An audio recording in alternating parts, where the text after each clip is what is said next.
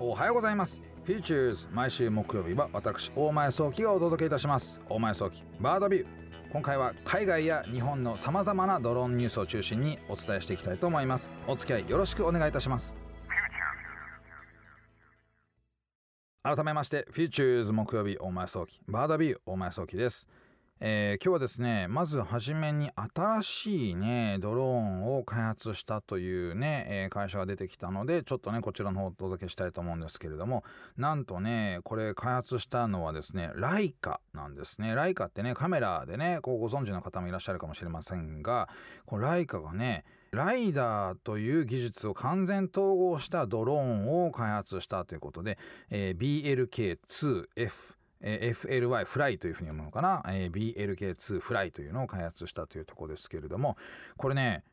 ちょっとねびっくりしたんですよ。正直ね、ライカが、ドローンのカメラ部分とかをね開発するならわかるんですけど、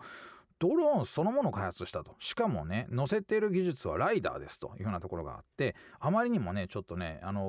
つながらなかったので、私の中でほうこんなことを始めてたんだ、びっくりしたというふうに思ったわけなんですね。で実はポイントがありまして、ライカはねずっと前からこのライダーのそのレーザースキャナーというね、ライダーのねこのカメラ部分の開発してたってことがありまして、そのね、レーザースキャナー単体でも実は売ってるんですね。で BLK2GO というねハンドスキャナーというのがあるということなんですけど、このハンドスキャナーをそのまんまドローンにしちゃったというふうな感じの製品なんですよ。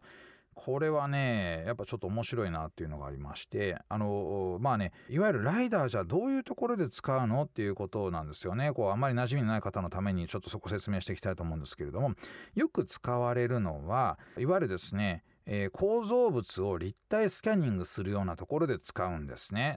これね、ライダーっていうのは光をこうバーって出して、でそれで物のねこうセンシングをすると、物の構造の把握をするというような技術に使われてるんですよ。例えばね自動運転車、これまでライダー実は乗ってるんですね。ライダーによってその前にこうねこうその光をビビビって出して、でそれで物の構造を把握して、あこれは車だなとか、これは人だなとか、これどれぐらい近づいてるなとかっていうようなことが分かるような技術なんですね。それを使ってもともとこのスキャナーね、こうライカが作ったスキャナーというのは 3D モデリングしたりとか、いわゆる図面を起こす、いわゆるねこう部屋にこうスキャナー持っていて、そのスキャナーで部屋をね全部こうくまなくチェックすると、実はですね立体図面が起こせるみたいなことをやるようなために開発されたものということなんですよね。でこれをねドローンにつけたことによって、走り回りながら、飛び回りながらですね、正確には飛び回りながらこのね、建造物のその立体的な構造を作るだったりとか、ライダーっていうのはもともと衝突回避のために使われているものなので、衝突しないドローンとしてその運行することができるだったりとか、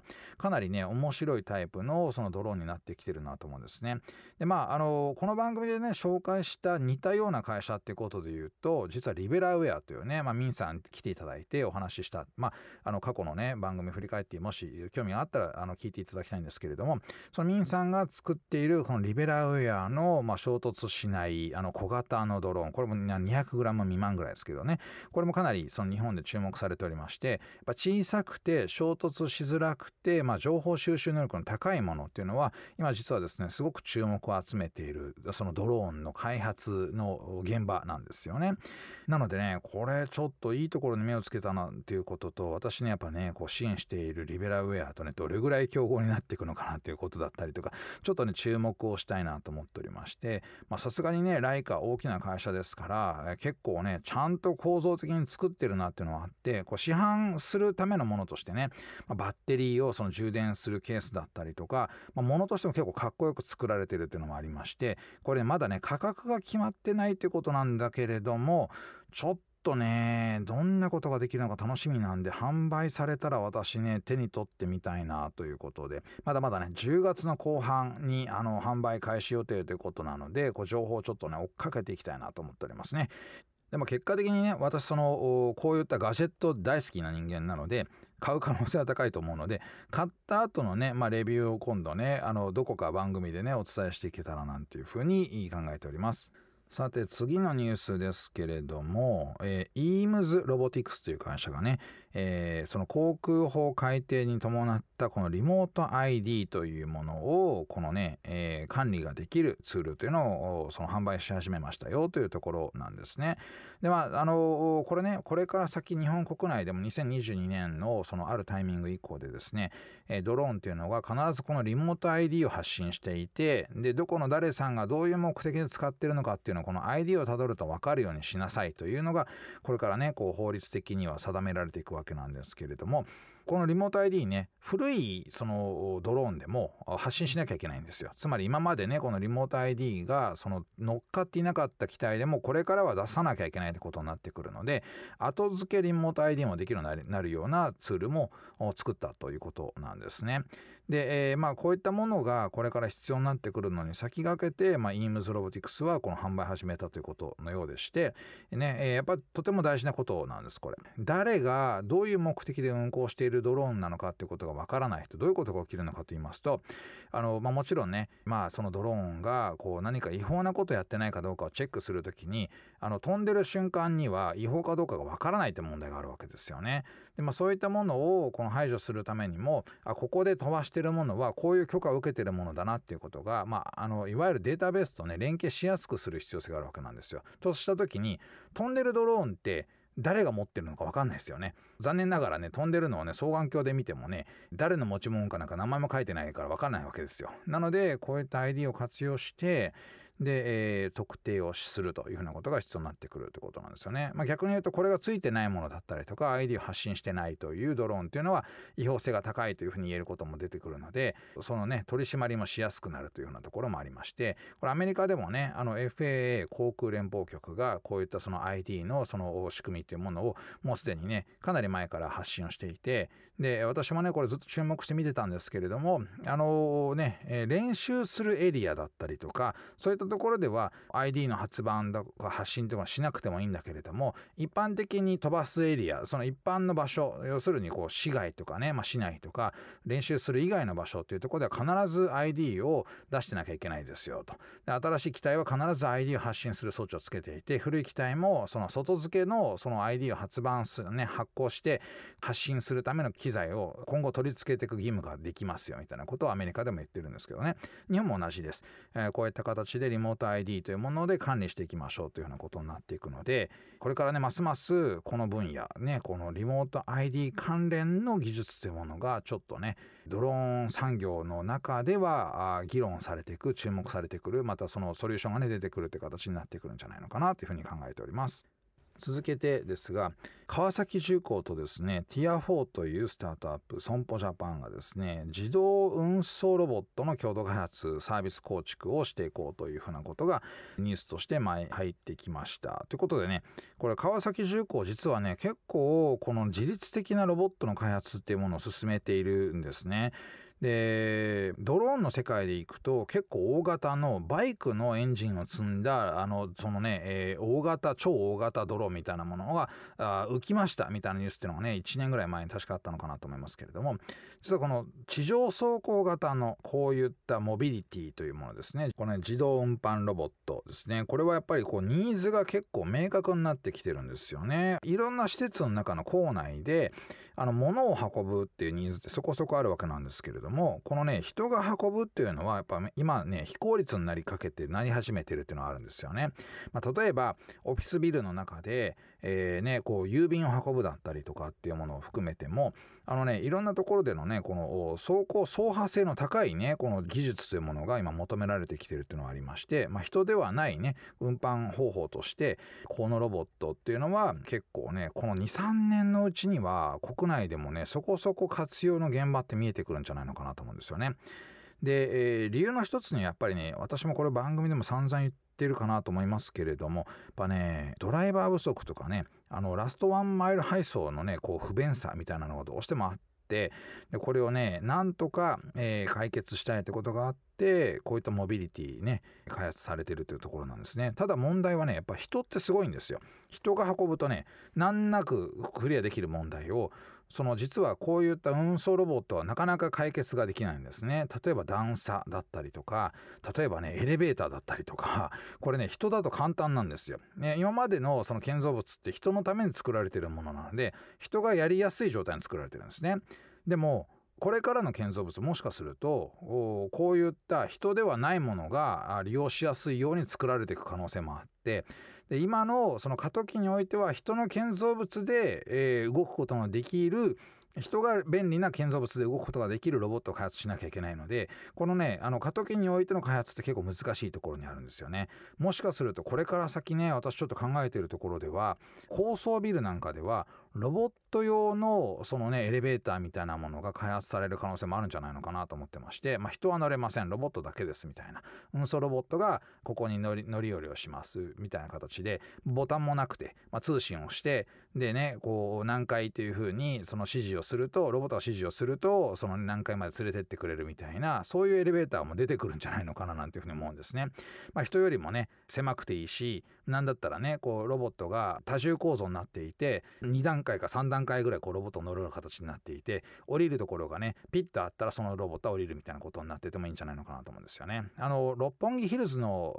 エレベーター乗ったことがある人だとねご記憶あるかもしれないですけれども、実はねあれ二重構造になっていて上と下のねこう2つのねこうカーゴになってるんですよ、いわゆる。でねこう同時に、人が乗るもんだから降りる階によってはちょっとお待ちくださいみたいなこと人が待たされて下のカゴが降りてますとか上のカゴが降りてますというふうな形になるケースもありまして、これね効率的だなというふうに思ったんですよね。まあそういった形で複数のそのカゴがついていてロボットが乗り降りするみたいな専用のねこのねエレベーターというのがねもしかすると出てくるんじゃないのかななんて思ったりするので。まあ、こういうね、自動走行型のロボットというのはこれから先の社会の中でいうと皆さんねもう当たり前の社会になってくる可能性高そうだなというふうに私は思ってますね。さて次のニュースですけれども、これはですね鮮魚をドローンで、運ぶというふうなニュースがちょっと入ってきたので、これね面白いなと思ってね、お伝えしたいなと思うんですけれども、これねまたイームズなんですけどね、イームズロボティクスがソフトバンクと共同で開発したというもので、これですね和歌山県すさみ町というところでねこれは実証実験されたということなんですけれども、鮮魚の入ったカゴをドローンで運ぶと。でこれつまりねその水も張ってるんですよ。水も張っていて水の中に鮮魚がいてそれを運んでるということで、この絵はねちょっと初めて見たなっていうのがあって、なるほどねと、鮮魚をそのまま運ぶんだと。まあ水がある分重さもね結構増すんですけれども、それもあるんですが確かにねこうね取った直後のそのね魚をですねそのままレストランに届けると。でまあそこでね発注をしてそのまんまレストランに届けるってことができるとしたら、これはねまあね、今閉めましたと。これ港から遠いのに今その港から届いて閉めた魚なんですかみたいなことがねこう話題として挙げられると、ちょっとねこうレストランとしてもねクオリティが高くなってこう注目されるなんていうケースもあるのかななんて思うんですよね。やっぱりドローンで配送するっていうのはこういうことなんじゃないのかなと思うんですけれども、やっぱりこう今まではできなかったルートを開発して、で今までできなかったことをドローンだとやれるようになってくる、付加価値の高い、ね、商品をその設計することができるみたいなことを やれるとね面白いなと思うんですよ。ある意味ね非常に長い距離飛ぶドローンってのもありますから、まあ、50キロぐらい離れてるところね、そこで都内で実は今ちょうど港から上がってきた魚を今ね私のところで生き締めにしておろしてこうねお出ししてますみたいなこと言うと、これちょっとまた面白いですよね。そんなレストランがあったら私真っ先に行くと思いますんで、ぜひともですねこれからもっとですねこのタイプのそのね、新鮮な魚を鮮魚をですね取り扱うレストランを増やしていただきたいななんていうふうに思います。さて次のニュースですね、話題としましてはこれ大阪でその果樹園をスマート化しようというふうにスマート農業化しようということで、ねそのドローンを使って果樹園の農薬散布っていうふうなの実証実験を行いましたというニュースが入ってまいりました。これね、大阪の富田林市であったことなんですけど、みかん園でね、まあその果樹園に対してのそのドローンで自律的なその農薬散布を行ったってことなんですね。で、これ果樹園ってね、やっぱ難しいなと思うところがやっぱりあって、何かというとですね、やっぱ傾斜地にあることが多いんですよ。で、この傾斜地ってドローンはね、比較的苦手なエリアなんですね。傾斜を認識しながら飛ぶっていうのは結構ね、大変なことでして、でもね、最近の技術ですとちゃんとルート設計もできるし、その傾斜を理解して、でその農薬散布をできるようになってきてるんですね。でまたね、これ人がやるのは大変な作業なんですよ。なのでこれをね、まあ、自動的に行ってでそのね、完全自動化をするというようなことができるようになったというのが今回大きなポイントになってきてるんですね。果樹園の方はですね、スマートフォンでもう飛行ルートなどをピッピッとその指定して、で自動的にドローンが離陸して農薬を散布して、で 5R あるみかん園をですね、5分ほどでこの農薬散布を完了したということなんですよね。これね、人がやると30分以上かかるということで、実に6分の1になったということもありまして、これやっぱりね、便利ですよね。便利なのと、やっぱ人が農薬を散布するよりも効率的なだけじゃなくてですね、やっぱ農薬散布のそのいわゆる何て言いますかね、こう効果がね、良くなってくる可能性も期待されているということもありまして、でね、今まではね、このね、個人的にはね、大変だった作業ですというところがかなり簡単になってくることがあって、で今小さいねところで今やったわけなんですけれども、これがもうちょっと大きいところでやるとさらに効果的だろうというふうになってますね。私もね、この果樹園とドローンってめちゃくちゃ効果がね、こういい期待されるところだなと思ってますのでね、これからもっとね、いい報告が来るといいなというふうに考えております。お送りしてまいりましたフューチューズOmae Sokiバードビュー、いかがでしたでしょうか。今日はですね、ニュートンから始まって水素で終わるというですね、まあ、エネルギーに特化した番組になってたんじゃないのかなというふうに思いますけど、まあ、2個だけどね、やっぱりね、こうドローンという技術であったりとか、まあ、新しいね、こうテクノロジーというのは電力であったりとか、まあ、そういったものと切っても切り離せない状況にあるので、まあ、バッテリーの開発から、まあ、電力の有効な使い方というようなところまでね、課題が多く存在しています。こういったね、技術、古い技術だけでも使える技術、新しい技術をね、またこう見つけたら皆様にご紹介していきたいというふうに考えております。さて、番組へのメッセージお待ちしております。 OD にある番組フューチューズのメールフォームからお送りください。 OD では番組情報のほか音声ポッドキャスティングも配信しております。また音声ポッドキャスティングは Spotify でも配信しています。フューチューズOmae Sokiバードビューで検索してみてください。番組 Facebook ページでも情報発信しております。フューチューズOmae Sokiバードビュー、私とはまた来週お会いしましょう。